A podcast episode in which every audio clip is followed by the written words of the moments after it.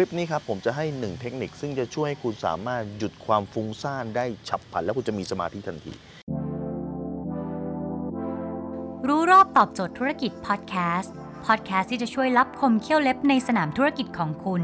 โดยโคชแบงค์สุภกิจคุลชาติวิจิตรเจ้าของหนังสือขายดีอันดับหนึ่งรู้แค่นี้ขายดีทุกอย่าง เทคนิคเนี้ยผมใช้มาตั้งแต่สมัยเรียนอะนะครับ เทคนิคนี้คืออะไรฮะ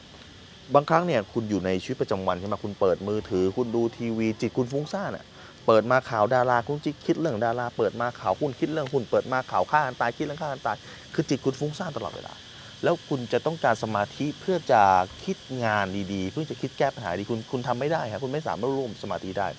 วิธีการที่ผมได้มาจากหลวงปู่มั่นครับแล้วก็หลวงตามหาบัวด้วยนะครับนั่นคือการให้คุณบริกรรม นะฮะคำใดคำหนึ่งนะครับเป็นคำที่คุณคุ้นเคยควรจะต้องเป็นคำตระกูลตะคำบวกนะครับ เช่น อย่างของหลวงปู่มั่นหลวงตามหาบัวคือการบริกรรมพุทโธ คุณพุทโธให้ตลอดสายพุทโธสักประมาณชั่วโมงหนึ่งครับไม่ต้องคิดอะไรมากเลยครับพุทโธพุทโธพุทโธพุทโธพุทโธพุทโธไป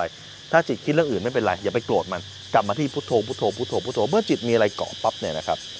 เมื่อจิตมีอะไรเกาะปุ๊บเนี่ยมันก็จะไม่ฟุ้งซ่านออก แล้วพอคุณทำไปได้สักพักหนึ่งมันจะเหมือนกับน้ำเนี่ย น้ำที่มัน มีขุ่นนะฮะมีตะกอนอะไรเยอะแยะเลยนะครับ มันก็จะเริ่มตะกอนพวกนี้มันก็จะเริ่มตกลงไป เหมือนคุณเอาสารส้มไปแกว่งพวกตะกอนต่างๆ ก็จะเริ่มค่อยๆตกลงไป น้ำก็จะเริ่มใสมากขึ้นนั้น จิตคุณก็จะสามารถคิดอะไรออกมากขึ้นนะครับ อันนี้ถามว่าเป็นศาสนาไหมจริงเป็นวิทยาศาสตร์นะเป็นวิทยาศาสตร์นั้น คุณเป็นศาสนาอื่นคุณสามารถทำได้เหมือนกันนะครับ ไม่จำเป็นต้องเป็นคำบริกรรมพุทโธก็ได้นะคำบริกรรมไหนก็ได้ที่เป็น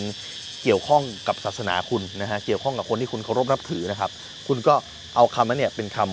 ำสักสองพยางหรือสามพยางเลยนะครับ พูดกลับไปกลับมาเนี่ยอย่างเช่นพุทโธพุทโธพุทโธสัมมาอรหังสัมมาอรหังสัมมาอรหัง พูดไปเรื่อยจนกระทั่งใจมันสงบลง ประมาณผมผมคิดว่าชั่วโมงหนึงจริงไม่ถึงหรอกครับ ผมใช้ประมาณสัก10นาที15 นาทีเนี่ยพูดต่อเนื่องเนี่ยใจก็จะเริ่มคลามดาวลงแล้ว แล้วคุณก็จะคิดคุณก็จะมองอะไรขาดมากขึ้นนั่นนี่เป็นอีกหนึ่งเทคนิคครับที่สามารถใช้ได้นะฮะวันนี้ผมอยู่ใน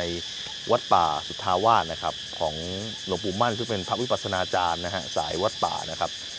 เดี๋ยวท้ายคลิปเนี่ยก็จะพาชมนะครับพิพิธภัณฑ์ของหลวงปู่มั่นด้านในนะครับ ไปกราบสักการะหลวงปู่มั่นด้วยกันครับ